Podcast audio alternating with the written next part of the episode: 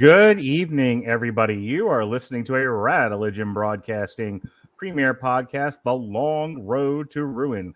And I am your host, the mandated reporter, and frankly, I'm mortified, Mr. Mark Radulich. And tonight, I have a special guest, someone who this is her first time appearing on camera for one of my podcasts. She did her own thing, an offshoot of the Radeligion Broadcasting. She did the feminist perspective on Black Widow with other uh, Radeligion Broadcasting special guest Elizabeth Faust. But you've also heard her on the Long Road to Ruin for Twilight and uh, everyone's favorite podcast. That time I got angry because I got because I didn't want to hear any more complaints about the Big Bang Theory, and so me half talked about the Big Bang Theory and half made fun of my friends. Ladies and gentlemen, my lovely wife, the mother of my children, my needy princess. yep, that's me. Melissa Radulich. How do you do, madam? I'm good. So, uh, we are talking the Fifty Shades trilogy, which consists of Fifty Shades of Grey, Fifty Shades Darker, and Fifty Shades Freed. These are adaptations of BDSM, erotica, romance novels written by the bane of English literature, uh, as I know her to be, um, E.L. James, yes. which uh, I believe he started out, from what I've been told, as Twilight fan fiction, and then an agreement with the devil, a curse upon humanity, and the stars and moons aligning just right produced this phenomena that turned into one of, I think, the seventh highest grossing R rated film series in the history of motion pictures. What a treat, Melissa. This is I, to talk sexy books with you this evening. How do you feel about that? That's my favorite. Yeah, let's talk about that for a moment, shall we? um, so we used to be smart people, you and I. We we're so smart. we used to be intellectuals. and and and much like Bill Cosby, then we had children and brains started dripping out of our heads. Um, I used to read a lot of nonfiction, current affairs, history, stuff like that. You used to be big into the uh, historical fiction, you yeah, know, like the Downton Abbey, stuff like that, Rain. Um, what happened? Because you made a left turn at Albuquerque and landed in smutty fiction for some somehow. So, in all, tr- the reality is, it did start with historical fiction because okay. the, the catalyst of all of this was Bridgerton coming out on Netflix and and watching that binging that. I mean, I think I finished it in one day cuz I was like this is the greatest thing I've ever seen in my life. It's like everything I love. Mm-hmm. And realizing they were books, getting access to the books, reading them and realizing, "Oh, this is fun." Are they and sexy then, books? Are they like with a little bit of whoa? You know they're they're tame in comparison to a lot of the stuff I well, read when now. You're reading about like Hades like beating on somebody with a whip oh. and whatnot. Yes, yes, I get that. Scarlett St. Clair is like oh but but answer, answer my look you got to understand something. This is the Radeligion Broadcasting Network, the home of nerds, neckbeards, and people who don't leave the house. They don't know nothing about no Bridgerton. They don't know, especially Perhaps about the book. They should though, because that might bode well for them. It might. What I'm trying to tell you is, are the Bridgerton books would you say that they're of a romantic yes kind? 100% but they're tame romance in comparison okay but that's that's the catalyst for this and then you know, girls being girls, when you get together for brunch, boozy brunch, as we do, Booty you start brunch. talking about what are you doing? And I'm like, oh my gosh, I read this. And then mm-hmm. somebody says, oh wait, but you need to read this. And and um my my dealer uh, happened to be a good friend of ours, and she she's the one who said, okay, I've got better. And okay. she uh, turned me on to she's the one the scarlett st clair um a touch of darkness books which is a play on hades and persephone which is why i say to you i am still learned because i was reading mythology. It just was smutty mythology. I got sex sexy greek mythology. Got sexy it. Greek mythology. Okay so that's how we get the learning done. We just throw the yeah. word sexy in front of it. Oh yeah one, 100% okay hey cool. it's better than the disney porn okay now you please now please be because I know everyone listening to this just went, all right, what kind of slash fiction is she into? What kind of hentai, frentai, sentai, common writer did you find? Please explain what you mean by Disney smut. So there is this amazing author. Her name is Katee Robert, and she loves Disney movies. And she decided to take her Disney take Disney movies. I mean, take Disney characters that we all know and love, and and make them sexual deviants and place it into a BDSM club uh-huh. run by Hades and Meg and Hercules. Mm-hmm. And I mean, you've got Jafar taking ownership of Jasmine, and you've got Hook. Like, wait, like taking ownership of Jasmine in the smutty. Uh, oh yeah, Sleeping Beauty kind of books oh. that I bought you for Christmas. Yeah, like... there's not. Yeah, the the first the first incident. There's not a whole lot of consent. Um, okay. I, I, don't want to I don't want to say what you what you just said because it's YouTube and I don't want to get demonetized, but lack of consent. And you're into this sort of thing, eh? you know, what can I say? Okay. I I have I have a streak and it's a mile. this is why you married me. This is the best podcast I've ever done. And it's only seven minutes into it. All right. So it's you start off with watching the Downton Abbey and the Bridgerton and the Rain and the whatnot, and and then you get into reading the books, and the books get smuttier and smuttier and smuttier. And so, take me to how you landed on the Fifty Shades books. So, our mutual friend, mm-hmm. um, mm-hmm. the books were her favorite. Um, okay. I guess that was her. No, she's not a dope either. She's actually a smart person, no, I, look, educated, but... highly educated, master's okay. degree holding, upstanding citizen of the community. Okay, and she like these, and she like these books that I have been told are a insult to the English language and everything that gets in their way. Yeah, but but okay. but and we'll talk about that in a minute. But yes, yeah, you know, but that's the thing though is this is not meant to be classic literature that we're going to study for generations. This is meant to be not. No, this is meant okay. to be escape because let's face it. Is it fair to say is, it's the Star Wars of smut? I mean, it's it. nah, I guess it's mainstream. I just want to say that to piss people off. Go on. Oh, okay. Yeah, it's mainstream. but I mean, but like that's the reality. Like, look, when you read a book, especially when you have a lot of anxiety or stress, or you know, your job is not an easy job and it has a lot of demand, you don't want to be in reality. Right. And who and what? I mean, in all truthfulness, what thirty-something year old woman doesn't want to be thrust into a world where she's, you know, dating a billionaire who gives her everything she wants and and more. I think she didn't know she wanted. I mean, come on, that's like I have a premise here. I was thinking about this while I was driving to work this morning. Okay. That a probably if you need to do a side by side comparison of men to women, um, besides that, boys I really want to do the the kindergarten cop joke, but I'm trying to hold myself back. I was going to say men are from Mars and women are from Venus, but close enough. Boys have the power fantasy. We see mm-hmm. Superman, Batman, Spider Man, Luke Skywalker, Han Solo, and we want to project ourselves into these very defined, almost very rigidly structured uh, characters that are heroes of stories. They get the girl, they save the day, they do heroic deeds, they fight the good fight. And we as young boys see that and go, I want that. You know, once upon a time, that would have been like G.I. Joe, He Man, that sort of thing. Um, for girls, I think the equivalent like power fantasy is the princess fantasy. It is, I am, you know, I am just an ordinary girl, but someone sees something within me that makes that he deems it's the Cinderella special. fantasy. Yeah, it's I'm special among all these other girls. I am the most specialist. I am selected and brought into this wonderful world. Or you know, then you can kind of yeah. It's it's not a damsel in distress thing because right. that's not what any of this is. It's not being.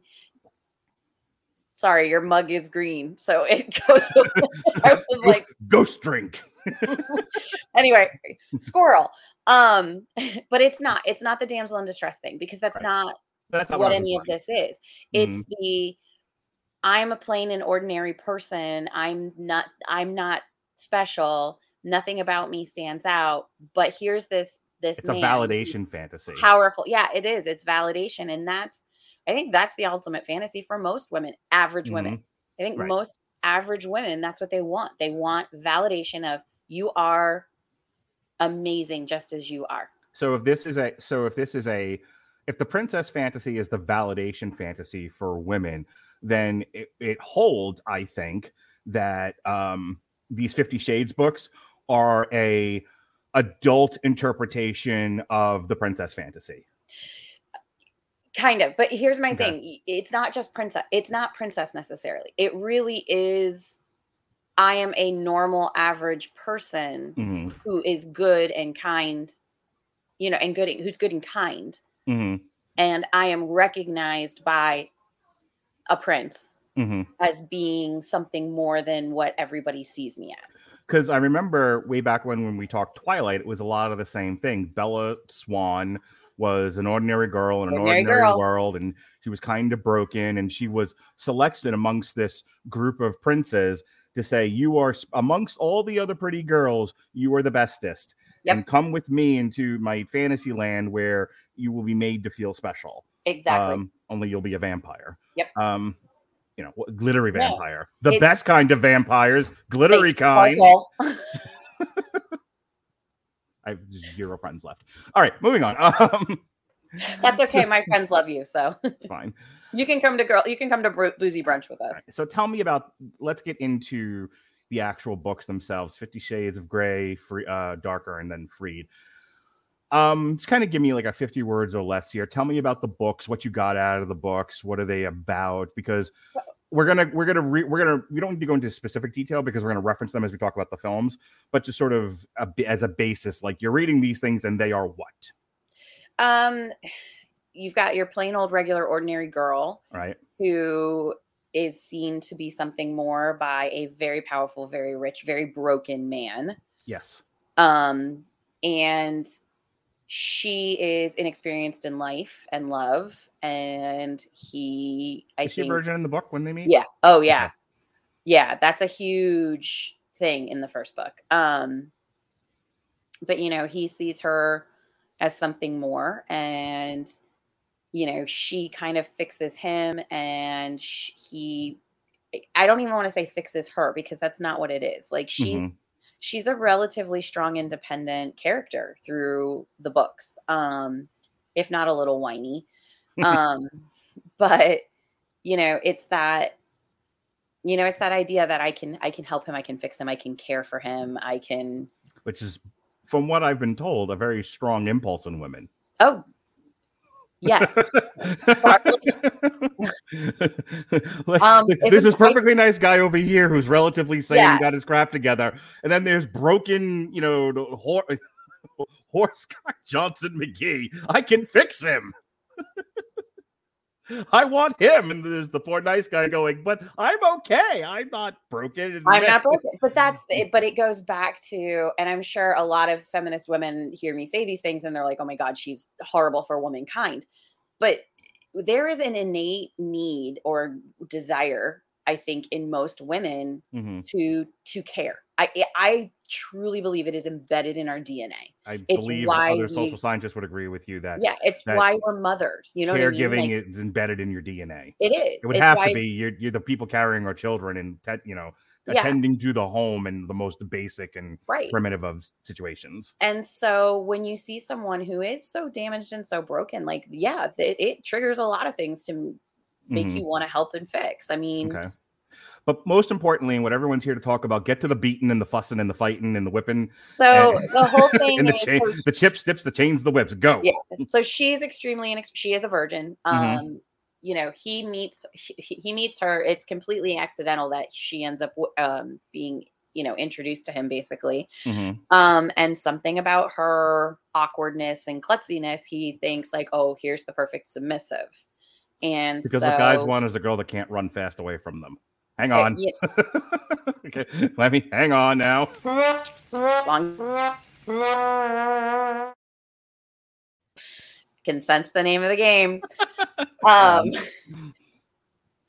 anyway, so you know he sees this perfect submissive, and she's inexperienced, but she sees this man who's showing you know showing her attention and and wanting to and she wants to fix him too, you know, to a right. degree. And I, I think she's curious, as a lot of people would be um, mm-hmm. in these situations. And he introduces her to his BDSM lifestyle. He he tends to think he's a masochist. No, mm-hmm. sadist. He's a sadist. Yes. I always confuse those.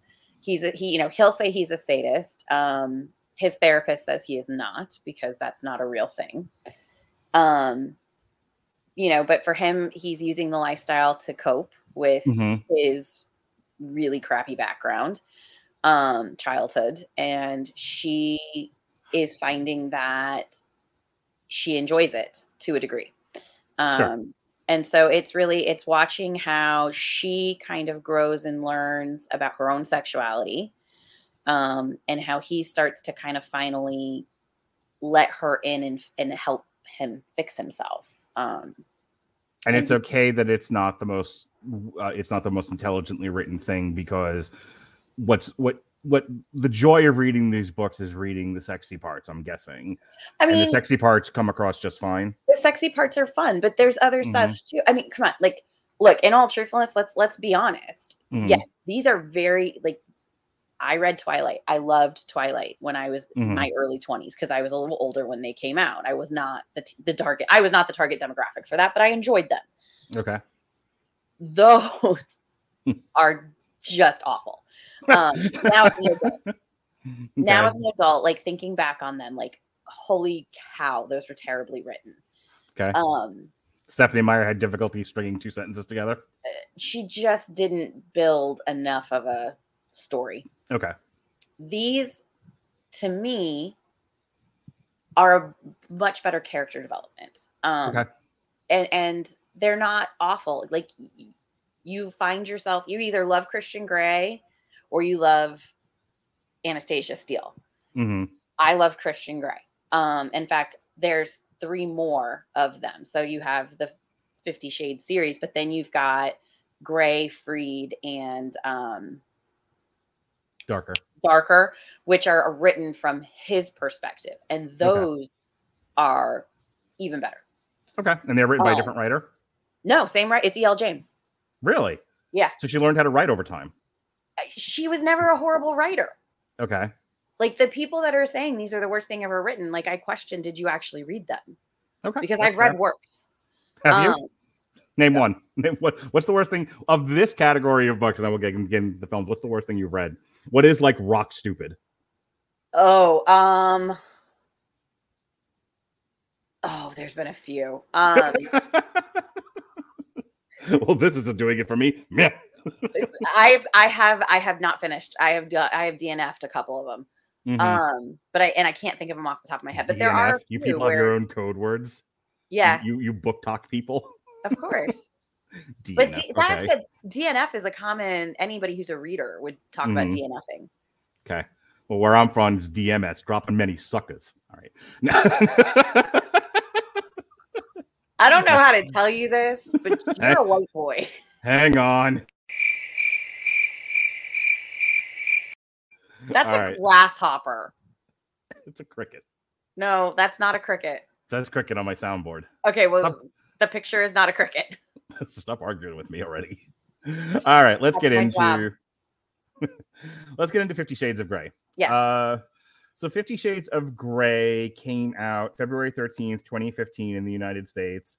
It was directed by Sam Taylor Johnson uh, Sam Taylor Johnson, you might know from A Million Little Pieces, uh, Nowhere Boy, not a whole lot of other things. This is one of those Marvel situations where they selected somebody with like, yeah, they they selected somebody with like no filmography practically, and like, here, direct this major motion picture. Okay. Um, it stars Dakota Johnson, who's currently being tagged to play Madame Web for some odd reason in the in the Sony Spider-Man movies and Jamie Dornan, who was just in Belfast, currently nominated for a Best Picture award. Um, so 21 year old Anastasia Anna Steele is an English literature major, because of course she is, at mm-hmm. Washington State University.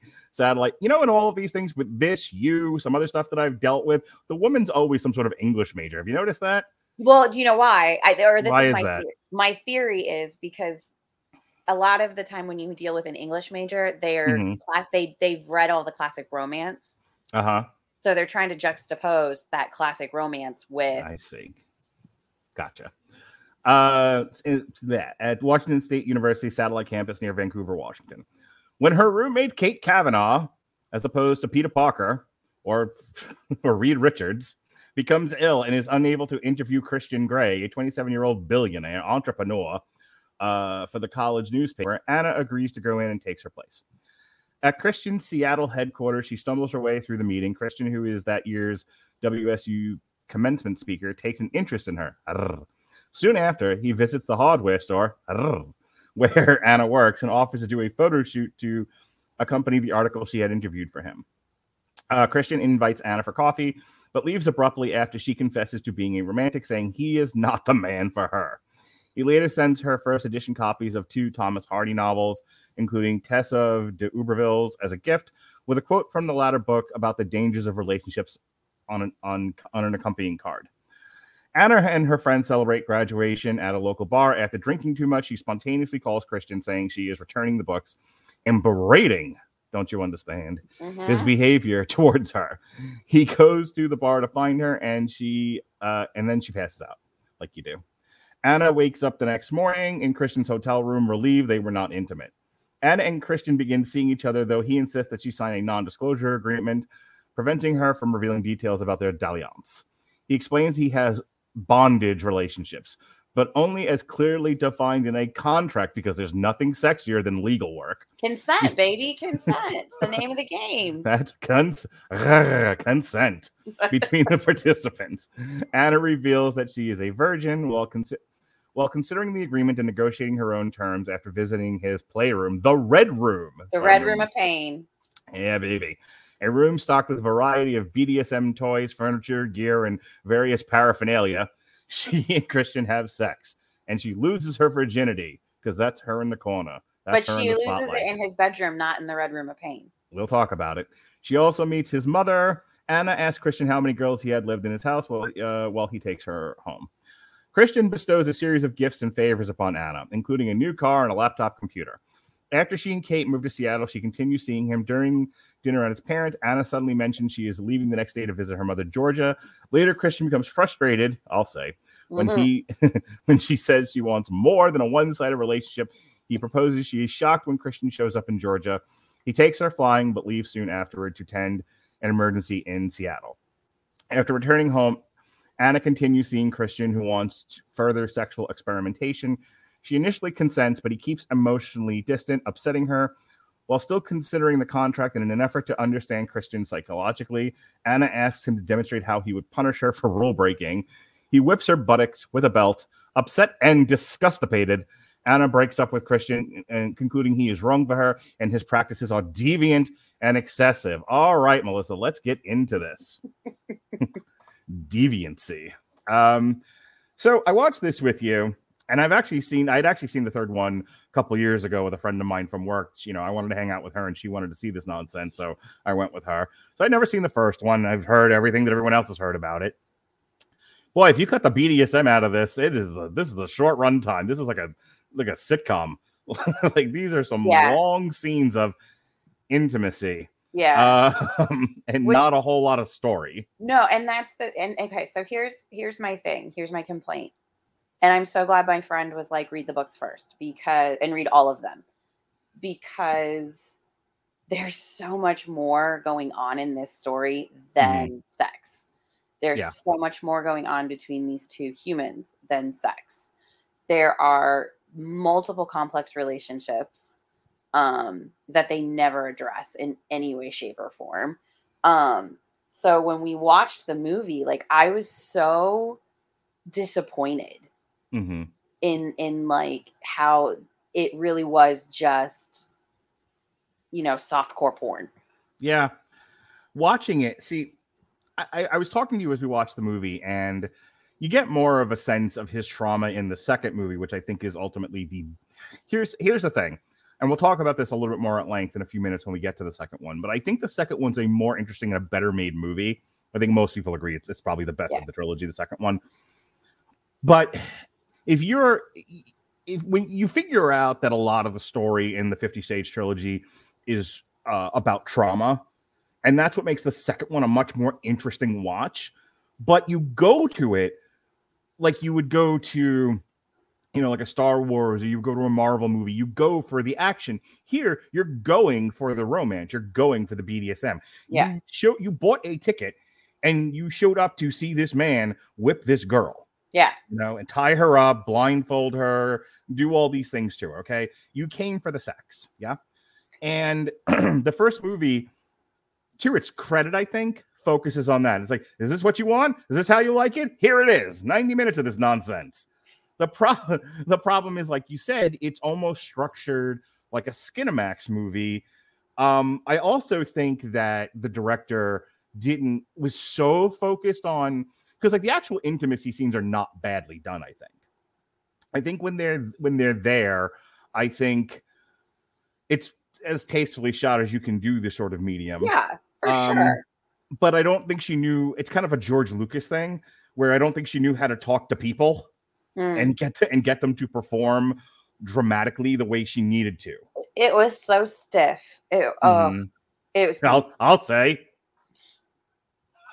it was painful. Like in all Mhm. truthfulness, like uh, I I just remember I think the whole time you and I were watching it, I just kept looking at you going, why did they pick these people? Like they're And not working. Con-. Well, that's the thing, you know.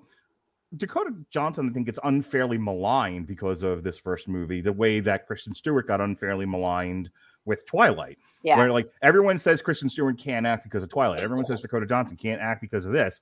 Except that both of them have been in things where they they were performances were phenomenal. Currently, Kristen Stewart up for Best Actress for that nonsense that was Spencer. you know, eh, eh, you know, everybody has to have a start somewhere. Um, I think the bigger issue was more connected to you're right, bad directing or bad bad yeah, bad direction, bad and I think there was a lack of chemistry between her um and Dornan And- Okay. in that first one. th- I was gonna say, does do you feel like the chemistry gets better over the course of the next two films? it improved. But here's my thing, like, and as we've said, they're both probably phenomenal actors, you know, in other Undoubtedly. things. But for me, for you know, Dornan was not Christian Grey for me. He was not charismatic enough. He was not. I don't know. He there was something missing there. What is what is going on with this character in the book that there seems to be a deficit in the Um, uh, mo- in the portrayal of the in the movie? when I read him, when I read him, I Mhm. see him.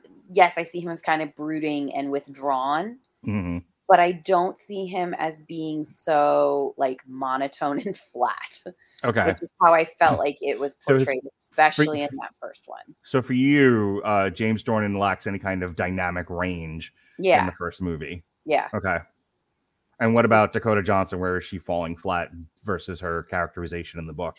True. It honestly, she to me, it was like she watched a bunch of Twilight and she's like, "Well, this is Twilight fanfic, so let me try to be Kristen Stewart." So yeah, so uh, okay, so her problem was she's doing a bad Kristen Stewart impression from Yeah. Twilight. yeah, that's Yeah. how it felt. Let me be mopey in a chair for a good twenty minutes. Yeah. Okay. Um the other like I want to go back to this and then there's not a, not a whole lot more to say about this book about this movie. Like I said, it, there's two or three, four different scenes of them in various uh sexual encounters. The most interesting one is actually at the end. And it was funny because I would start this movie's runtime is roughly uh my god, this is over 2 hours. Yeah, No wonder, no, wonder I had such difficulty with this. This is a 90 minute movie that was that was multiplied by two, by two. Yeah. Um, but those sce- those scenes need room to breathe, and I think that's done well. If I'd say like positive things about this movie is this the, the most important scenes, the thing that brings everyone to this, had plenty of room to breathe. They were not rushed. Um, I know that there was details in them that you talked about, like him having the jeans and stuff. Like, yeah. so the, the in your opinion, based on how they're described in the book, did she at least nail those scenes? Um, kind of. Okay. There. So here, my my issue was they didn't build enough tension. Okay. It's Fine. because in those first initial encounters, Mm-hmm. um, you know, she is extremely inexperienced and you know, he's this you know, figure of lust for her. Mm-hmm. Um, and I don't feel like they did a good enough job of building that sexual tension. Okay. Um, I felt like it was too easy. Interesting. You know, like everything was like just it just took no effort. So the first time they get together, they just have good old fashioned regular uh, vanilla know, sex, yeah. Vanilla sex, yeah. And then there's one or two more scenes of him showing her the red room, and then the finale sequence is him punishing her. And I think we need to talk about that because mm-hmm. the, there was a conversation that you and I had relative to um, what is good old fashioned BDSM playing and what is punishment and what defines these two things. And so basically, he gets mad at her. And, yeah, you know, and that's what happens is he he takes her to the room in anger. Right. Um, there's an for him, and then this goes to his trauma, which is not at all explored in this first movie. Not at all. He is seeking to make sure all the all, all the variables in his life are very clearly defined and stable and structured. And when he introduces people into his life, they too need to be very precisely prescribed uh, a role and they need to stay in that role and they need to do as they're told. And that's kind of it. Yeah. Um, and so he gets with this with, with her, and she's like, um, yeah, I don't want any of those things. I, I like you. I like spending time with you, but I I want more. There's there's a whole yeah. thing about I want more but she also does not want to there's a phrase that you that that gets thrown around in these three movies that you and I have talked about and it's topping from the bottom. You know, so there's being completely submissive, which is, right. you know, you give into things like you can't go visit your mom in Georgia. Um, or something that, you know, we talked about in the movie Secretary, which you loved. Um, with Maggie Gyllenhaal where James Spader calls her up at dinner time and says, "Only okay, a scoop of mashed potatoes, four peas, and all the ice cream you want." Yeah, you know, and there, there's people that are like, "Yeah, totally. That's I'm, I'm I'm up for constantly being told what to do and having no free will." Um, Nine Inch Nails wrote a song about it. It's called "Happiness in Slavery." For her, that's not what she's looking for. No, and um, and that is essentially the sum total of the dramatic conflict in this movie. Yes she it, wants a relationship. Like mm-hmm. she doesn't want to have a contract with all these pre- because here's the other side of it. There's a whole scene about the contract, and I can't remember if that's mm-hmm. the first one or the second one now. Mm-hmm. But there's a whole scene about the contract and like the, the sexy contract signing. Yeah, and that and them going which because I've watched too much wrestling, I kept waiting for him to power bomb her through the table. Close enough. Um, but like where they go through, yeah, where they go through step by step, and like his previous subs had like prescribed diets that they were following. They mm-hmm. had to go to the gym certain days. They wore clothing that he picked out for them. You know, God, he really had their hair done the way he wanted it done. Mm-hmm. Um, and there's a whole thing that they don't ever address about like when he's looking for a sub, it's a girl that looks like his mother. His yeah, that's not explored in the movie at all. At all and that's huge because that's one of the big things and it actually in later books and movie and in you know in the movie it's supposed to trigger conflict between them because you know she kind of looks at him and she's like i'm not your mother. I didn't which you know i'm i'm not a crack whore um which is an interesting thing because you know the old chestnut about you know girls marry their fathers boys marry their mom and it, would be an interesting thing to see you know explored in a romance novel and maybe it is in the books but it's definitely not in this movie. No. It's I like mean, pointed at from maybe a hundred miles away.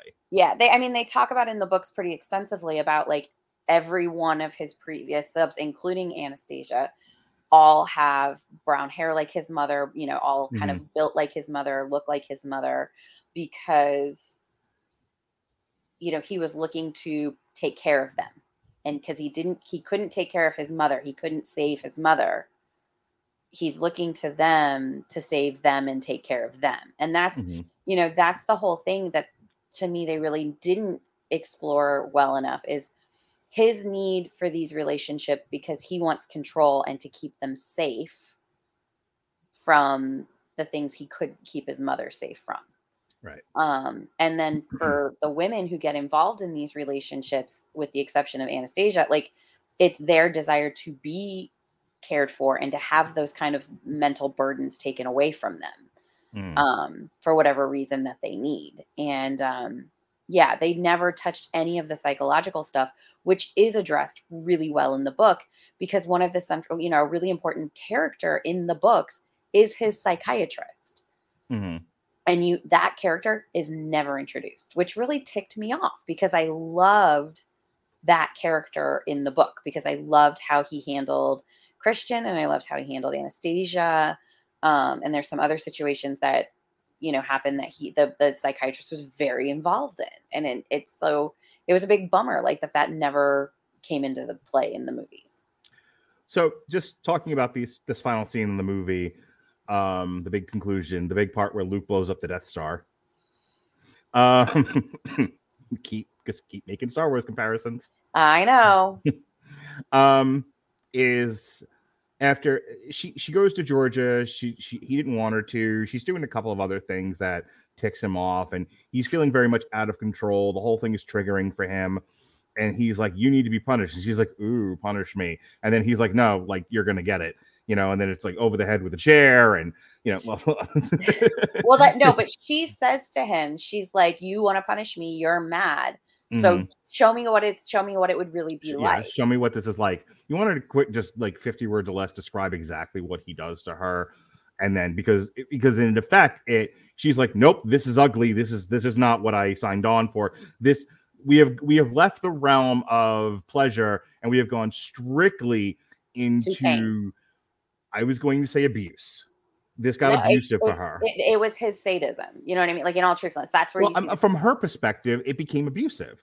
It yeah. was I'm being beat on essentially. Well, you're you're taking your anger out on me. Right. You know, the whole thing right. was always, yeah, the whole thing was always if this is happening, it's happening because it's dehumanizing. The yeah. last thing she says is she's running out. She's like, I will never let you do that to me again. The subtext of which is, I will not let you dehumanize me. I will not let you um what's the word I'm looking for here? Uh not humiliate, but something along those lines. It's not quite degradation, but it's close. That's where I was going with that. Yes, degrade. I will not let you degrade me as a person. Um, and she, you know, she walks out with her clothing, you know, with the clothing in her arms, and she heads for the elevator, and that's the end of the movie. Yeah. But um, so what specifically though does he do to her that that that drives this? Uh, oh, he beats her point? with a belt, like mm-hmm.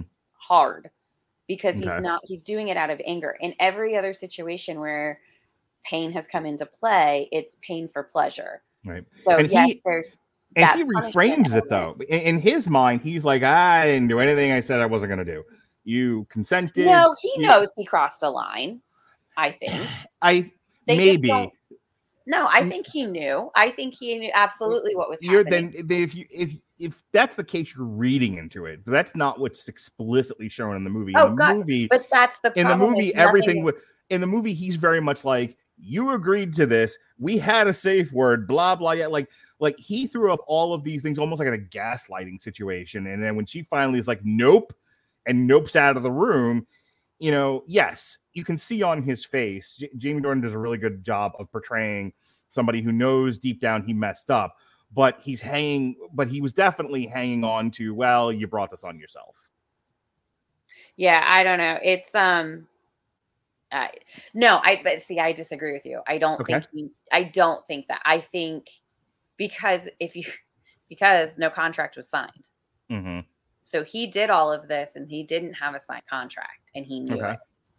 Okay. So for him, it really, I do truly believe, based on what I've read and based on what you see in the movie, mm-hmm. he did have that realization of, oh, I I did let my anger get the best of me and i did do this you had of... the benefit of reading the book though so you have a little bit more insight as to what's going on in that scene than i do. I can only go off what i saw in the movie. Right. what i saw and, and that's what my interpretation was. Also maybe you know i'm a guy who golly knows what other variables there are here. But that's uh, that's the beauty of anything mm-hmm. is you know everybody's perspective gets to be their own yeah so. i'll tell you melissa movies not great as we know no. And it could have been written better. And do you know what could have made the writing better in Fifty Shades of Grey, the movie? Could that be Grammarly, Mark? It could be Melissa Radulich from the Screaming Boy podcast. Um, yep, that's everyone's from the Screaming Boy podcast now. Hi, Ronnie. Okay. Um, for you listeners of the Screaming Boy podcast, Grammarly is offering a free download of the Grammarly software. I don't know why I think that's funny, but it amuses me, so I'm going to keep doing it. Um, Grammarly's AI powered products help people communicate more effectively.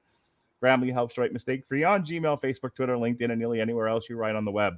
Grammarly corrects hundreds of grammar, punctuation, spelling mistakes while also catching contextual errors, improving your vocabulary, and suggesting style improvements.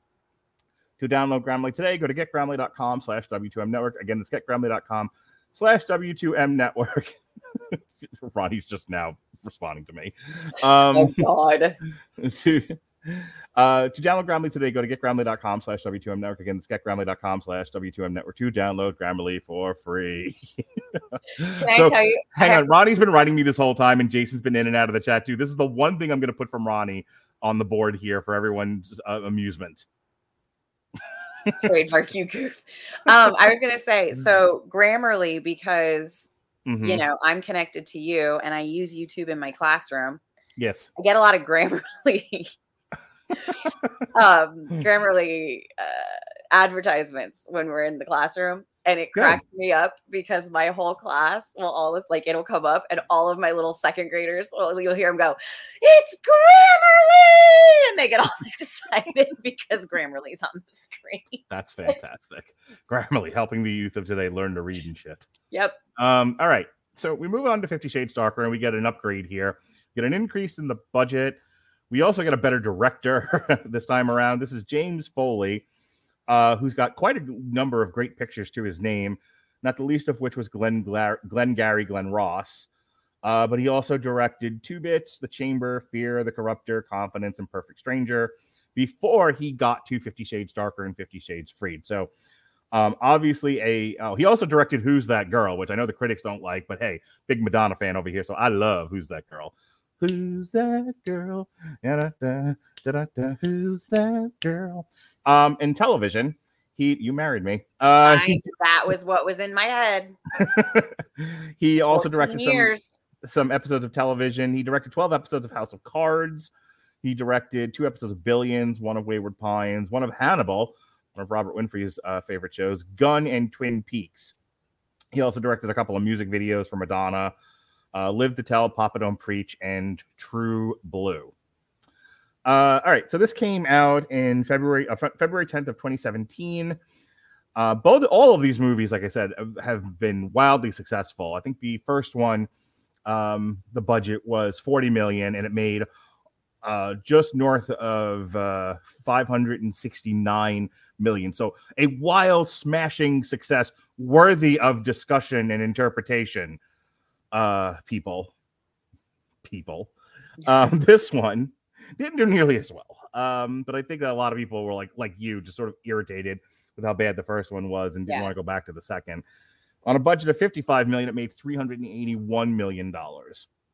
And um interestingly enough though melissa Yes. At the 38th Golden Raspberry Awards, the film received nine nominations, including Worst Picture, Worst Actor for Jamie, Jamie Dornan, Worst Actress for Johnson, and one, two for Worst Prequel, Remake, Ripoff, or Sequel, and Worst Supporting Actress for Kim Basinger. Oh, I don't know how yes. fair that is. Okay, well, the Kim Basinger thing, yes. And I don't know about the rest of that though. Yeah, I mean, it wasn't terrible. It was better than the second one, but truthfully, the the subject matter, the second book is better. Okay. Um, so, I really liked the second book. So, just like fifty words or less on the second book. Um, it's kind of them coming back together mm-hmm. And her learning more about him and his trauma mm-hmm. and her getting to kind of see firsthand how his life kind of came to be the way it came to be mm-hmm. um, we get introduced to how he got you know we learn how he became involved in the lifestyle we meet uh former so it sounds like the book is a lot more richer in detail. Yeah. Uh, a lot more time. complex than the first one. Big time. Okay. And better then the story. Definitely a better story. And do you feel like the we're I'm gonna read the plot synopsis in just a second, but do you feel like the second second movie does a better job of interpret interpreting the source material this time around? I mean, they made a better effort. They still miss a lot, but they made a better effort. Is it are you having a Tom Bombadil situation? You know, you've heard me yell. You've heard me yell, "Oh no, the Lord of the Rings movies didn't include Tom Bombadil. Where's Tom Bombadil?" And everyone gets mad. because the Lord of the Rings movies don't have Tom Bombadil from the books, and therefore it's a poor interpretation. Is that what's what's happening here? Is there for are me, my me, favorite things are not in this, and therefore it's bad. For me personally, I mm-hmm. think that they really did by not including some sub subplot things. I think that mm-hmm. they did really hurt the story. Okay. I think that you needed to include background for okay. him and for her. I think you needed to address she, you know, she has a very close relationship with her stepfather that they never address mm-hmm. anywhere. You see the stepfather in the first movie for one scene. So there are gaping holes in the narrative here. Huge. So huge. it's not just they uh, they they took Tom Bombadil's lines and gave him to Treebeard. It's yeah. it's you're missing whole sections of the book that further uh, explore these issues and right. give context to what's happening here right. instead of this roller coaster ride through our favorite parts of BDSM. Yeah, no, no, it's exactly. I mean, as I said, like the psychiatrist is a big thing. Like mm-hmm. that's a huge um, window into his damage. Okay. Um, you know, her relationship with her stepfather, because it's a stepfather, it's not her biological father, um, is a huge insight to her and, you know, her almost like her need to care for him. Um, there's a whole thing where her stepfather is in a really bad car accident and almost dies. And it's right at her birthday. And it shows how Christian is trying to give her more um mm-hmm. because he does all you know all these things you know to take care of her stepdad and you know get all her friends and family to the hospital to throw her like a little bit of a birthday celebration regardless of the fact that her dad is you know you know injured and mm. you know his and it's you know showing him really trying to give her more okay. which is what she always asked for so yeah you miss a whole huge chunk of it because again you know when they wrote and directed the movies they were like oh this is just about sex. And it's not.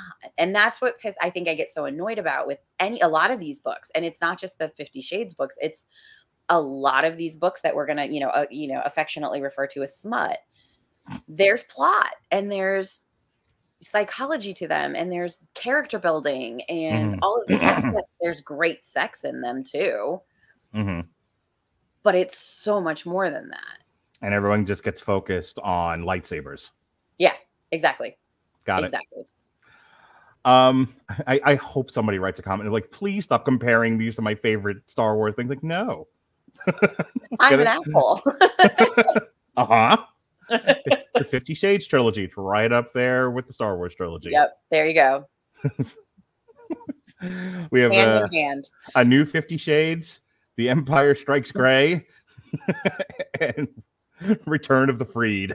You really are going to have no friends after this. That's the goal. Um, love you guys. Great. That means I'm stuck with you more. You love it. All right. Speaking, speaking of things you love, after Anastasia Steele left Christian Grey, he has nightmares, don't you understand, about his abusive childhood. He was having them before. All right. Sorry. Meanwhile, Anna begins a new job as an assistant to Jack Hyde, as an, an editor who they might as well have called Snidely Whiplash, by the yep. way. uh, Bannerton McTies of Damsel to the Train Traxton, an editor at the Seattle Independent Publishing.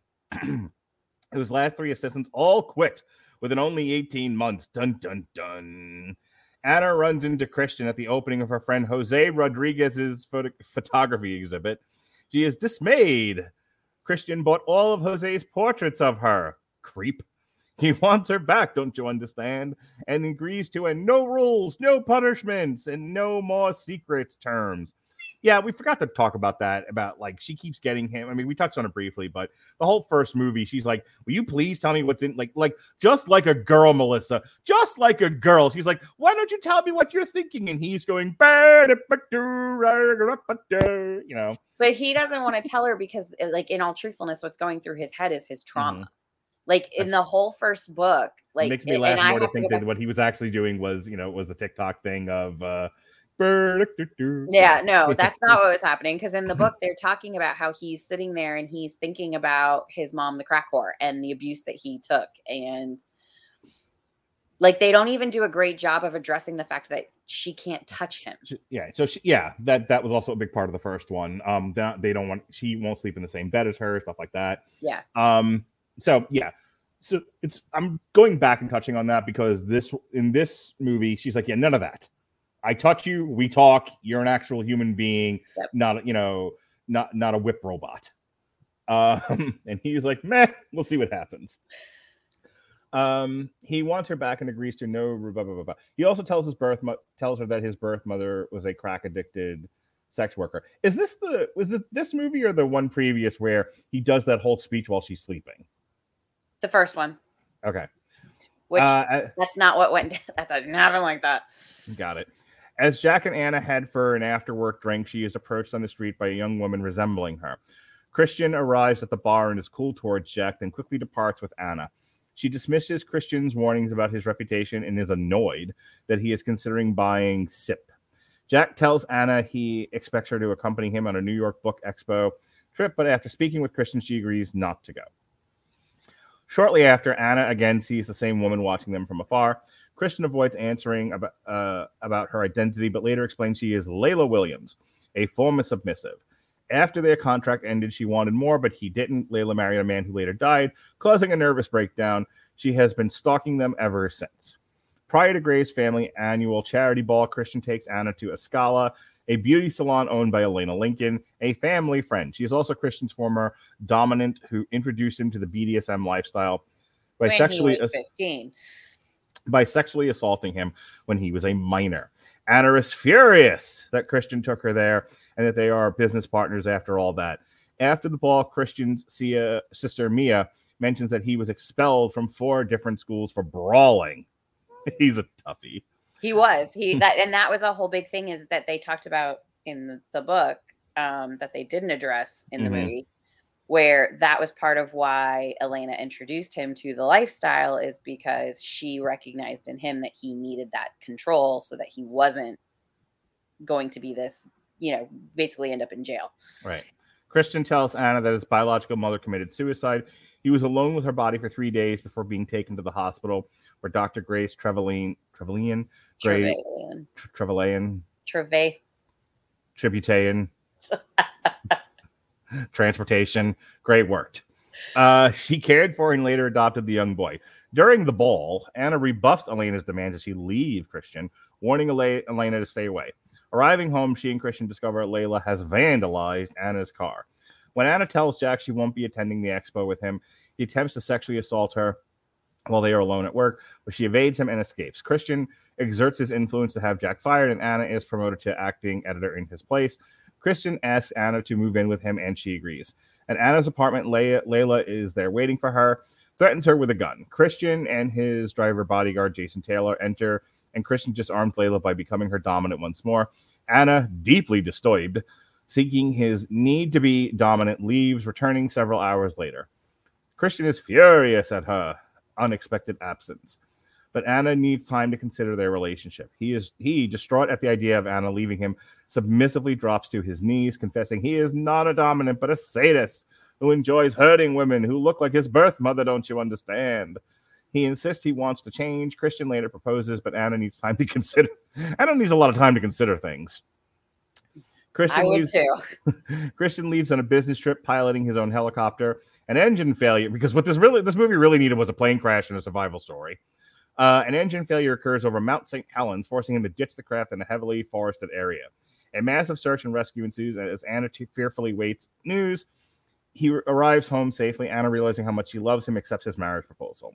Because what draws a couple closer than near death experience? Yeah, except she had already she had already decided to say yes before his business trip. So at Christian's birthday, Elena accuses Anna of being a gold digger. Anna orders her to stop interfering. Christian overhears and dismissively tells Elena she taught him how to. yep. how to fuck. Elena taught him how to fuck. well, Anna taught him how to love. Love. Oh my God. Love. Who are you? I'm Mark. Grace. Grace overhears the conversation and demands Elena leave for good. Christian also cuts all ties with her. Later that evening, Christian formally proposes to Anna, this time with a ring, and she accepts. As fireworks erupt in the sky, Jack Hyde watches the festivities from afar, silently swearing revenge against them all in the stirring conclusion of Fifty Shades of Myanza. All right. so, what do you think of this one? It was my favorite of the three. Yeah, this is easy. I liked it better. I liked the story. I liked how it played out. Um, it still missed a lot from the book, but it at least to me did a better job of telling a story. Um, mm-hmm. I felt like the acting had improved. I felt like the story itself was stronger. So I did I did like this one more than the others.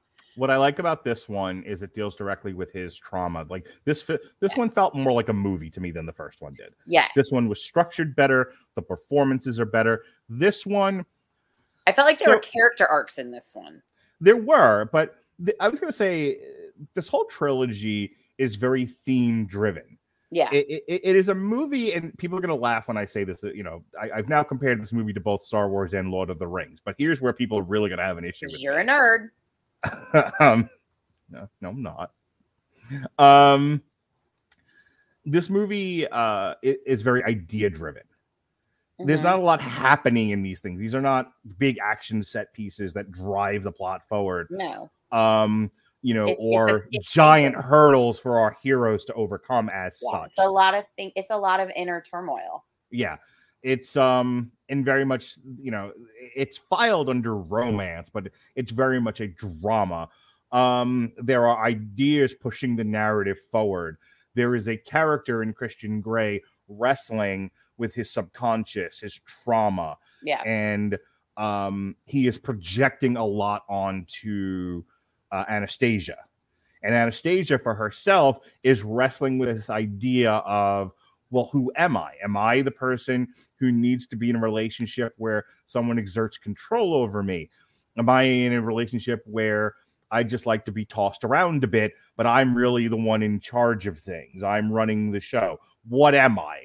You know, yeah. she's she is not a character who in the first one had an opportunity to really be in her life as I saw it reflective of her own wants and needs and who what who she was as a person.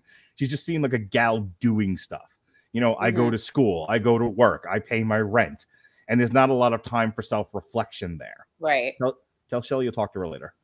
Um, it wasn't Shelly. I was honestly, I was thinking about I don't have to have my alarm clock on tomorrow. Okay.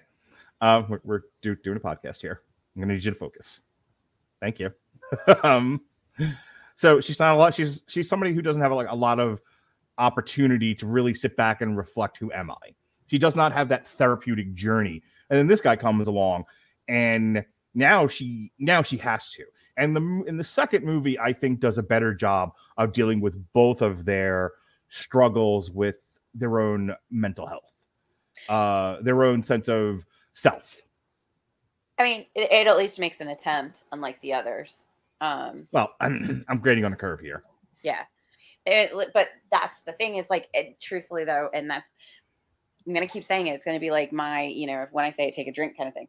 Um, they're missing the big piece here of the mm-hmm. character of the psychiatrist because be that's a huge thing. Like she goes and talks to him, and it's mm-hmm. like. I what do I need to do? Having not read the books though, I was able to follow along and get it. Like I don't think if I can sit there and I can extrapolate from him, he's obviously dealing with some stuff, and he yeah. says it here. Well, I mean, it was I don't see how a general audience couldn't either without having read the books. It was very obvious that he was dealing with stuff, though. That's mm-hmm. but right. what I'm but but my point is more that stuff mm-hmm. is more important, and they just gloss over it because we need more they, time. We need more whipping time. Right. We need and, to and anal bullets or whatever they're called, anal balls, and other stuff he does. There, I can't. I could not keep track of from what film. The Ben Wa balls. Yeah, the yeah. Um, and whatever else he's like doing to her, and uh, I could not keep track from one movie to the next of the different things that they do. Because it's not all just you know chips, dips, chains, and whips. He does some other stuff, which is fun. No, he, there's a lot going on there. Mm-hmm. There's, there's that barbell thing that he does where he flips her with it. Oh my god, that was really cool actually. the spreader bar. Yeah, it was. yeah. like a pancake. Like a pancake. Um, but uh I think that's I think that's a good point is that the director seemed to struggle himself with uh, and the screenwriter struggling himself over what of what of these books do we want to adapt and and I'm going to throw this out to you. You're a girl, yeah? Yeah, last I checked. Okay. And your friends are girls for the most part, yeah? Yeah. Thank you for checking. Um and I think in any adaptation and again, I'll compare it to my own world that I inhabit with the nerds um, which is okay. So we're do, we're doing the Lord of the Rings here. What do we want to put on screen that's going to make the kids happy? Um, you can't get too because the Tolkien books and, and the movies are an expression of his dealing with World War One. And there's only so much of that you can put on screen before you've lost people who just want to see Aragorn hit people with a sword. Yeah. Um, translating that to the Fifty Shades, you know, I think the I think you're right where there there could have been more expressions of his mental health going on in the book and you know and these things that you've already brought up but how much of the audience do you think you'll lose if you don't get a good beating going every 15 well, that, minutes and that's the thing. thing though is that you know they made the the choice to focus on the sexual relationship and mm-hmm. the romantic relationship and which is what the kids feel, want is my point uh, yeah maybe i i don't know but uh, but that maybe that's where I'm a little bit different because I want some subtext and some plot. Are you different? Are you waiting for a prince to rescue you? No. Um, you're, you're so different. I don't need to be rescued. You're so different and special. Yeah. anyway, back to. See, I, I kid my other friends, but I, I but this is so much more fun for me. Why?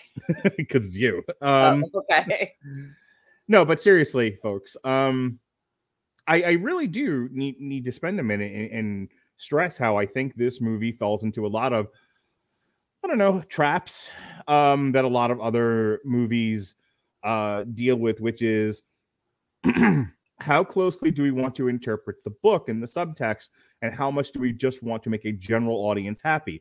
People came to these movies for sex; they didn't necessarily come for an, expo- an exploration of trauma um, even though that's what might have made the reading that much more richer for them, right. whether they realized it or not.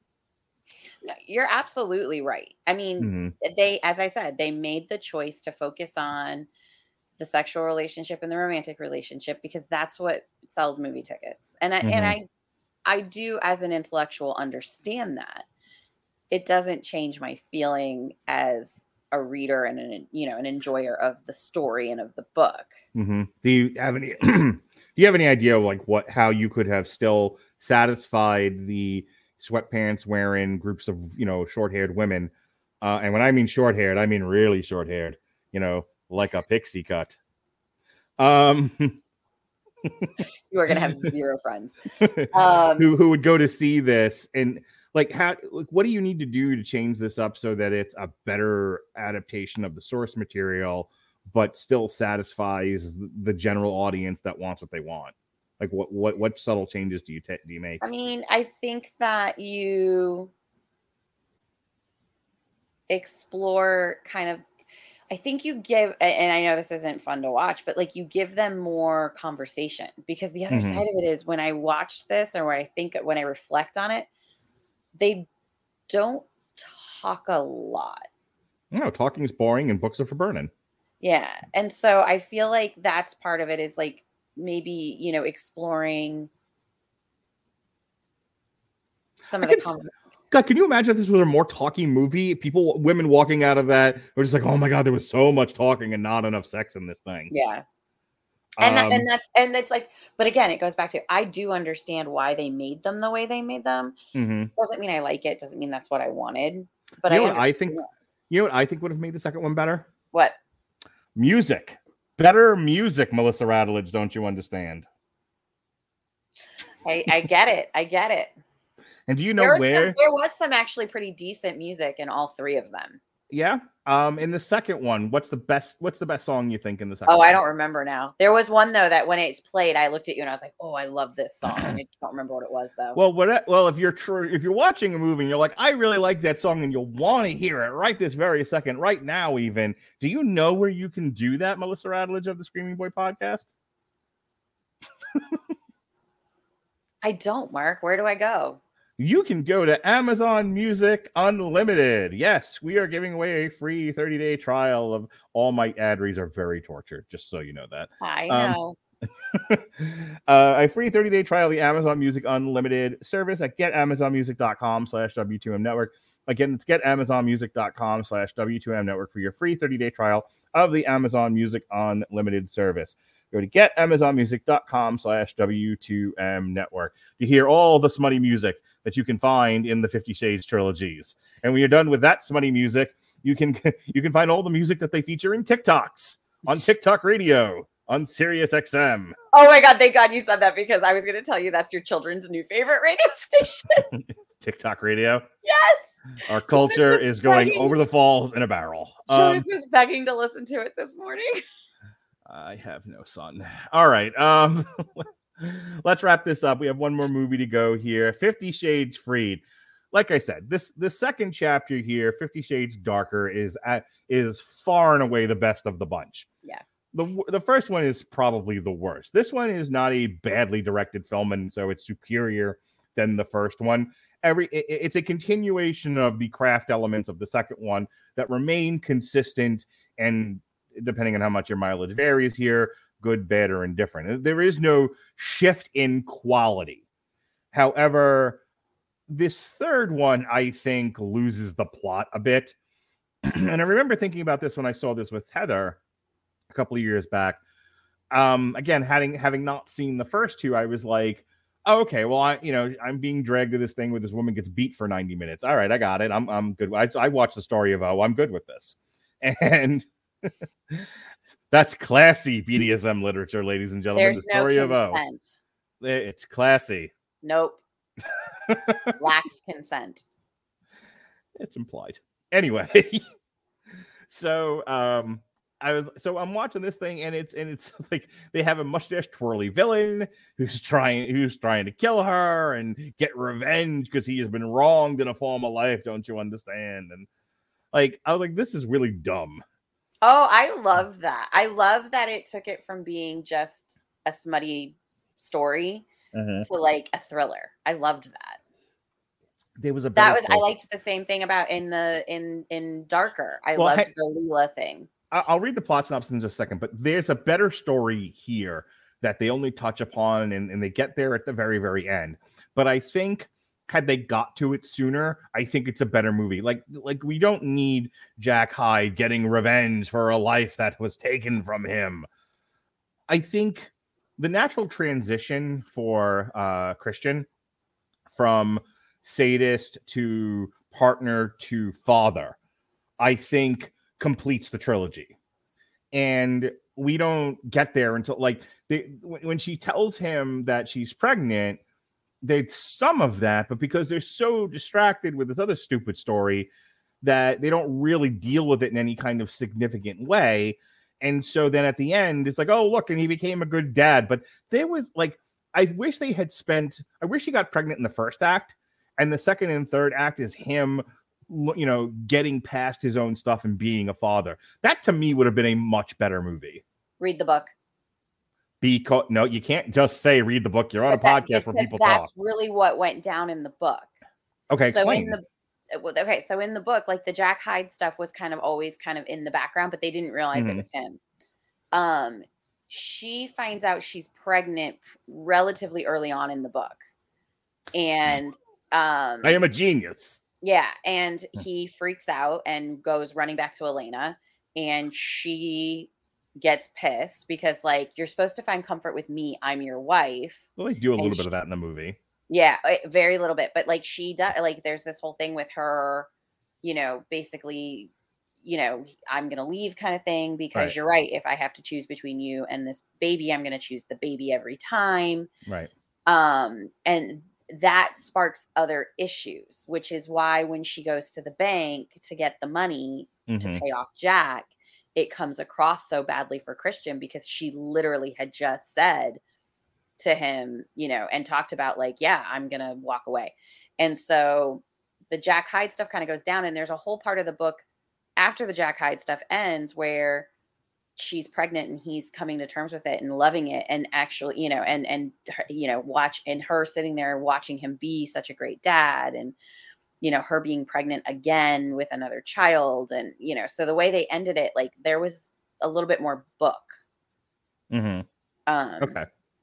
Yeah that would have been a much better movie instead of the nonsense that we got here. So let's get into the nonsense. Um so 50 shades freed this came out uh february 9th 2018 hey i'm sensing a pattern here. Mm-hmm. they all come out around Valentine's Day. Because yeah. Uh, this had a $55 million budget. This made $372 million, so a little less than the last one, but still a rousing success. A Star Wars, a Lord of the Rings, uh, uh, Marvel success, if you will. Anywho, um, how does Robert Winfrey put up with you? Ah, crap. Sorry, I'm getting uh someone someone who's watching this on YouTube is trying to send us messages. Um whoopsie. Anyway, uh how does he put up with me? We don't talk only but once a week. he do, he does what he needs to. He you know he fillets himself in a corner, and then he's like, "All right, I'm ready for uh, now. I can handle more. Yeah, now I can handle it." Um, he should ask Ronnie, "How does he handle me?" He only podcasts with me once a month. Um, so anyway, uh, so this came in at 105 minutes. Um, like I said, continued to be directed by James Foley. Newlyweds, Christian and Anastasia are forced to cut their honeymoon short and return home after receiving news of a break-in at his corporate headquarters. Some computer files were stolen, and security camera tapes identify the perpetrator as Jack Hyde, dun dun dun, and his former boss, who was fired for sexual assault.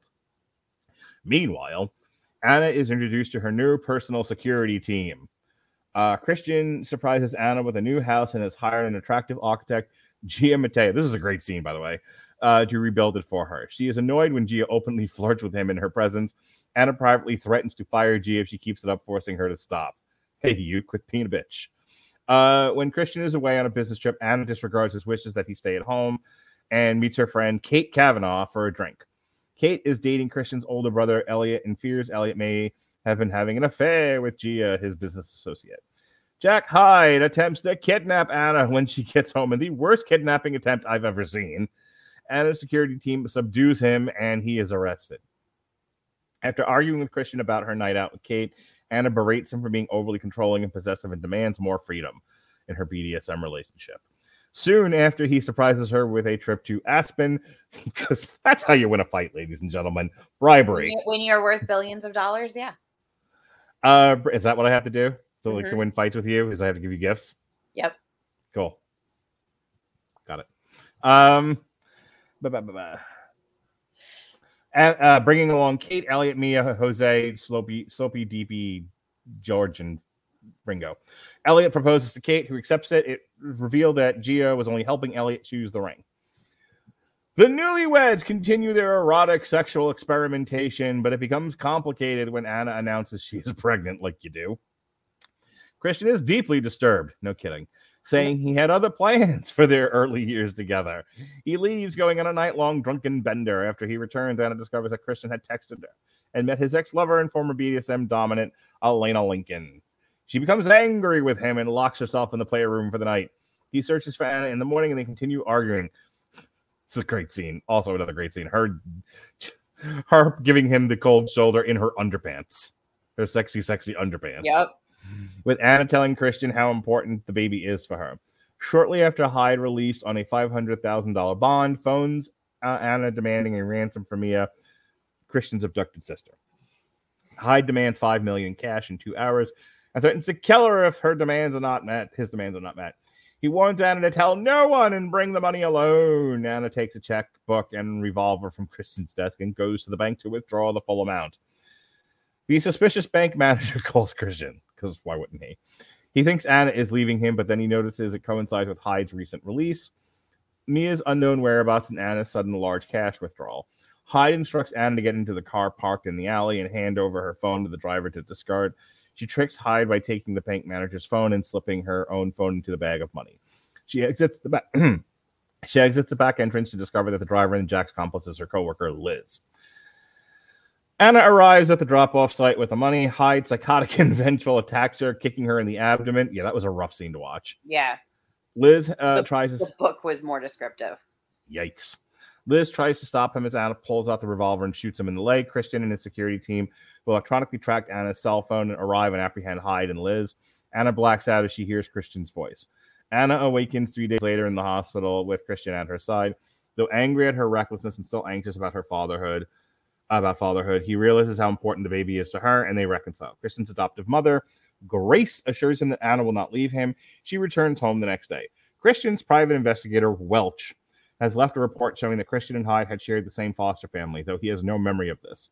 Hyde was envious of Christian being adopted by the wealthy Grey family instead of him. Hyde also blackmailed Liz into being his accomplice. Christian and Anna also find out where his uh, birth mother is buried. They visit her grave and he lays flowers on it. With Christian playing his piano, Anna walks through the hallway to, li- uh, to the living room to watch Christian. As she's watching him, flashbacks killing the runtime of this movie of Christian and Anna's time together is shown with Love Me Like You Do, which is available on Amazon Music Unlimited, playing. Anna then decides she wants to play.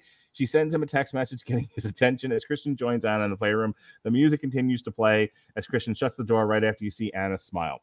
Seven months later, Christian and Anna have a son named Teddy, and three years later, Anna is pregnant with their second child. All right, hit me, lady. What do you think of this one? What do you mean? Oh, I mean, it was, it was fine. It was, it was fine. Um, it was fine. It was fine. It was fine. It was fine. Yes, things can be fine. Not my, but it doesn't mean they're great. It's no fine is definitely not great. Fine is fine. Fine is it's okay. Fine. Still hate fine it. is not the worst thing ever. No, It's but I don't fine. love it. No, no. Fine is not to be loved or hated. It's just fine. It's just okay. it's not a one or it's not a one or a ten. It's a five. Five and fine. Very similar. In go on. Anyway. it was fine. Um I I liked some aspects of it. I liked how it kind of stepped away from all of the sex and and had that thriller element to it. Mhm. Um I like how you see Anna really put her foot down and be like, no. And actually, you know, you've had the background of the three posters. It's really funny when you look at them because the first one, he's on top. Mhm. The second one, they're together. You know what I mean? Like it's pretty Yeah. mutual. And then the last one, she's on top. Because I think She's that that's the one from where the bottom. yeah yeah she you know but she does she kind of realizes that she has control and she has power in this relationship Yeah. um and and she starts to kind of assert herself and i really like that hmm Yeah, um, I think so. I, I'm going to reflect on the three, the three times I stopped during the plot synopsis. The uh, the fight that they have, where she's like, "This baby is important to me. I need you to get on board with this." Yeah. Not only that, but this is something that you and I have talked about, even in our personal lives. That like you have a problem, your partner should not just be the person that you married or you know that you whatever. It, it, they're your partner Yeah. they're the person you're supposed to confide in and talk to and work things out with. You know, a partnership is one of talking and, and working through things. And so he has a lot of stuff that's triggered within him when she reveals that she's pregnant. And instead of going to her and saying, Hey, I'm nuts. I don't know if I can be a good father because I'm nuts. He i don't have i didn't have a childhood I, he essentially go, dives into a bottle. Yeah. You know, it's, with it's his the- with his ex yeah. Well, and, and I'm that's a when I say dive into the bottle, I mean a euphemism for all of that. yeah You know, it, it you go immediately to your worst vices, right um, because you, you don't you don't want to feel the uncomfortableness of the of the situation, the pain, the, the you know the, those emotions that are being triggered with this situation are so uncomfortable and so unnerving that you feel the need to go to the things that numb you. Yeah. And she's like, this is not a way to get healthy. This is not the foundation of a strong relationship. And he, for, you know, as, um, uh, for as suave as he is portrayed, um, is very emotionally stunted. Yes. He's traumatized. Yeah. And so for him, you know, you took away the veneer of the money and you know and and the projection of his um you know the way that he is perceived by others and on inside again is going back to the beginning of this conversation is this very broken guy who you put a little bit of weight on him and the whole foundation just crumbles to pieces which is one of the things i liked about this movie yeah. is that again once you when, once we stop having sexy playtime and you just start doing a character study you see this you know you're really i like when the movie focuses on him because she's not that interesting. No but you know it's so funny because i do see i see the lines drawn between mm-hmm. twilight and this and same thing i always thought bella swan was a really flat character who but see i thought I, I but i think focusing on her and her and her arc and you know and defining herself and her spine and and every you know and fixing what's broken inside her is was the draw of twilight. And she was just bookended by sexy men with abs. No because i, I, I don't, don't, think she ever fixed anything in herself but that yeah became at the end she became a she became an avenger that's how i remember that movie i mean granted okay. it was a dream sequence but anyway um but no, but that's the thing I do think with this is that you do see that mm-hmm. change in him mm-hmm. and him going from this sadist. Dakota Johnson's character is an agent of change for him. Yeah. And I think everyone thinks that this is going to be about Dakota Johnson because the Twilight books were about Bella Swan. Yeah. About Kristen Stewart. But this is really about this guy and his, and over the course of three films, his arc. Yes and that's the thing I like about it.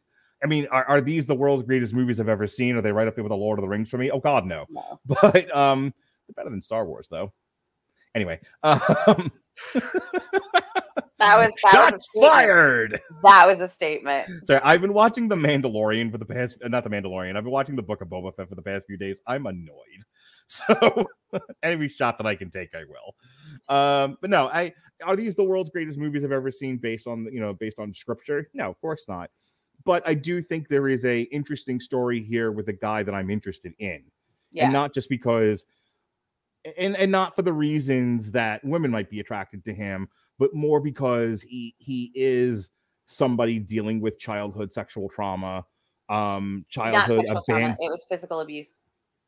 I'm sorry if you're in a if you're in a sexual relationship at 15 years old, there's sexual yeah. trauma going on. Um, but physical abuse, abandonment, all of those things, and him trying to work through those those things over the course of three movies. Um, I think one could be forgiven for not wanting that kind of thing in this sort of picture, but the, it's there. It's what it's what it's in the books, as you said. Story. Yeah, it does make for a more richer and interesting story. So, um, just because I, you know, I told you we would we would keep things to about 90 minutes. Anything else about this third? I will tell you, um, because I mentioned it during the plot synopsis, the end sequence where he's kicking her in the abdomen. I thought she was gonna lose that baby. I was like, that that was rough to watch. I did not enjoy that. I'm sure you didn't, but yeah, I mean, and that's you know, for me, it was like I knew, I knew it was okay. Mm-hmm. Um, but that was really important because in all of the other books, although they didn't necessarily do a great job of covering these in the movies, there was usually some sort of hospitalization that took place with someone. Gotcha. And and that, you know, how that fear of losing somebody really helped to Yeah, there's a lot of attachment issues in these movies. Yes, with all of them. Mm-hmm. Um, you know, Anastasia Steele has she had attachment issues too, which they never addressed in the movies, but is addressed in the book. Yeah, I can I can see it the subtext of these movies but to your point, there's probably more in, in the books to mine that just isn't there. Yeah. All right. So I'm going to give you the last word on this trilogy as a whole. Anything left unsaid? Anything we didn't cover? Just want I mean, to sum, sum up your thoughts? I, I think that people need to take these for what they are, which is escape mm-hmm. fiction. Mm-hmm. And they're enjoyable and they're fun. Um, this we're not talking about stuff that's going to get studied down the road. This isn't Dickens, uh, you know. it could be. A hundred years from now, get out your literature books. Tonight, we're going to discuss E.L. Stein, or whatever the hell her name is. E.L. James. Um, well, then, if that's the reality, there's some much better authors that we should be studying. But that's beside the point. Okay. Um, you know, they're fun, and mm-hmm. um, they definitely helped to. They definitely helped to create a genre. Um, you know, there's been quite a few books that I've read, and as I read them, I laugh. Um, so what are you What are you reading now? Oh, besides the story of O, which you won't finish because it's too much for you, that I bought you for Christmas. I can't do it. I can't do it. consent is consent is real. Have um, you started um, reading the Dirty Sleeping Beauty books yet? No, those are on okay. my. It's really hard to read physical books um, because I don't always have them with me. Gotcha. Um, so right now I'm reading some stupid book with a soccer player. Did you start um, Emmanuelle? I also got you Emmanuelle. I started that. I've yeah. gotten through like the first chapter or two and okay so emmanuelle and the story of o a bit rough eh yeah emmanuelle is more of just because it's it's it's smut i mean mm. there, there's no classic literature about it. it's smut um it's the classiest of literature no hmm. no right. Um but no okay so i just really truthfully what i'm really i'm reading it's fantasy romance right now. Um, mm-hmm. and it's my my my favorite author is this woman Scarlett St. James. Mm-hmm. She did a whole thing with Scarlett and or with Scarlett with Persephone and Hades um, that I absolutely loved. They really were like those are my those were my gateway and like okay. I read those thanks to my friend and I'm obsessed. But she's got a new book out. It's called King of Battle and Blood. Okay. Um, that involves these are like high fantasy smut books. Yeah, it really yeah, it's a vampire and you know taking over kingdoms and all that kind of stuff, which is really fun. Um, and not my normal, but I enjoy sure. it. Mm. But yeah, now, so you're like two or three you're two or three steps away from playing D and D at this point. To a point, but I'm learning that that's like a huge thing in people who read romance or mm-hmm. spicy mm-hmm. books spicy yeah. books uh, you know that's the better because they're not romance they're spicy yeah um that's like a huge thing um it's not part my favorite. of the greater nerd culture yeah it's not my big like that's not my big trope but mm-hmm. a lot of people like it so um, all right well you are now a part of the Religion Broadcasting cult I mean network um, I've always been a part of the network come on MVP yeah. And the, that's right. That's what Jason called you earlier, the MVP. Yep. Uh, so did you have fun? Did you like? Did you you know? Did I always you, like doing this with you. It's fun. You never like doing it. Um, you you no, avoided no, it in the past because no. I had nothing of value to add to a conversation, and I and we went over almost ninety minutes here, and you had plenty to say. Yeah, but it's I I get very careful because I don't want to say the wrong thing like 90 minutes of me, you know, tweaking the nipples of Star Wars fans. I don't know what I, I don't know. I don't know if there is a wrong thing on this podcast other than something that might get us thrown off of YouTube for a third time. Um so I want to bring you on here for a comic strip. Okay. Okay. Because you because I didn't know this until recently when I was looking through my list of movies based on comic on graphic novels. Oh, that I know what you're talking about. The 10 uh How to Lose a Guy in 10 Days. 10 days is actually based on a based on a book. I mean, it, they call it a graphic novel.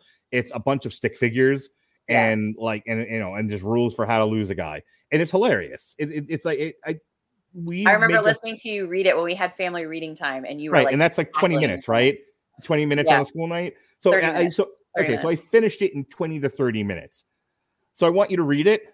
and then we have to talk about how to lose a guy in ten days. Okay. Where does that rank for you in terms of silly rom coms? Um, not one of my favorites. I mean, I've seen it. It's fine. It's just not one of my favorites. I um Kate Hudson is great, but she's not my person. Okay. Um, like if I'm gonna watch a rom com, like I love Sandra Bullock rom coms. Okay. Um, and well, when Sandra Bullock is in something that has a graphic novel, we'll talk about yeah. it. yeah, it's it's her for me. It's her or Reese Witherspoon. Like those are my. Gotcha. If I'm gonna watch a rom com, like that's who I like to watch, or Drew Barrymore. Okay. Well, um, can I can I get a commitment out of you live and on the air in front of millions and millions of my viewers? That you'll come back on and do 10 uh, how to lose a guy in 10 days? I will do how to lose a guy in 10 days. What about secretary? Just kidding. Um, we are not speaking of that movie again. This is too artsy fartsy for you. It was just effed up. Well, speaking of effed up, here's my schedule for the week. Oh, um, oh so Jason, can I, I leave to go to Sarah's now? By the time I'm done with my plugs, you'll be done with Sarah for the weekend. I might be there. All right. Um, after the Super Bowl, myself and Jason Teasley, the Protocol Son, we reviewed National Champions, American Underdog, and We Are Marshall. Um, speaking of graphic novels that were turned into movies, myself and Ronnie Adams spent Valentine's Day together, kissing and hugging. And we talked about Marry Me, starring Jennifer Lopez and Owen Wilson, based on the Bobby Crosby book. Um, and then speaking of artsy fartsy films, myself and Robert Winfrey, uh, we reviewed Big Bug from Netflix, which is a French movie by the director of Amelie, and the new Steven Soderbergh jam called Kimi, starring Zoe Kravitz of The Batman. Uh, last night, we reviewed the next album in the Lordiversity box set, Lordi Humanimals. Hey, Melissa. Yeah. Do you have the box set? Do you have the box set, Melissa? Running gags. I love them. You like um, do you like John Cena? Do you have the box like set? If you play any part of this podcast for Sarah, just play this. Just play the. I, I, will. I will make sure. This weekend, we've got a loaded weekend for you. Uh, we've got a re-airing of the body count manslaughter review that we did a few years back for Black History Month. Uh, we'll be doing an alternative commentary for the uh, Elimination Chamber coming directly from Saudi Arabia. And then because my wife is not around, so I don't have to rush to bed, instead I'll be burning the midnight oil with Harry Broadhurst. Uh, and we will be reviewing AIW, All Intense Wrestling. You know what? I'm not leaving. And Impact, No Surrender, featuring Moose versus the former Big Cass, now known as W. Morrissey. And then on Sunday, once loaded up here, of a re-airing of our Beverly Hills Cop trilogy, Long Road to Ruin for Black History Month. Also for Black History Month, myself and Jason Teasley will be looking at uh, acclaimed director Spike Lee. We'll be reviewing Do the Right Thing, Malcolm X, and Old Boy, which was an unpleasant movie. And then, in theory, the Life is Like a Game Show guys are going to be joining me for an on trial for the movie Quiz Show. So that's what I got going on uh, last week, this week, and next week. Hey, Melissa, you got any yeah. plugs? You got you got a Twitter? You got a you got a handmade jewelry. You got a you got a D and D campaign that you're doing on Twitch. You got nope. a Twitch channel. You got anything? Definitely not. You got nope. a TikTok? Nope. Don't you have a TikTok? I don't post any. I just watch them. You know, you, you, you don't uh, just point at things yelling emotional damage. No, that's my everyday life. just put just showing your camera. I just walk around listening to seven year olds going, "Oh no, my table, it's broken," all day long. And if people want to find you and talk more smutty books, where can they find you? Uh, mm. on the internet somewhere. yeah, I tend to keep a lot of my stuff private. Look, I am a teacher, so a lot of my stuff is private. Okay, so you have zero plugs and zero social media and uh-huh. I mean, I, I have Twitter. I just don't use it. I have Instagram. I put but pictures. You, okay. Facebook but, is really like nothing you want to tell people about where they can find you. So this nope. entire point, this entire segment of the podcast was utterly pointless. For me, yeah. All righty. Well, look, if people really want to get in touch with me, just get in touch with you. no, no one, no one talk to me. Um, did you have fun? Yeah, I always have fun talking to you. Okay. Well, I love you. Oh, I love you too. And I'm so happy you did this. This was this was the best podcast I've ever done ever. this was fantastic. what are you what are you working out for here, man? Nothing. And on that note, not sucking up at all. No. All right, folks. Thanks for joining us on the long road to ruin of the 50, 50 Shades trilogy. That's my lovely wife, Melissa somewhere around here are my children. now the whole family's involved in, in on the act. I'm Mark Radulich. Be well, be safe, and behave.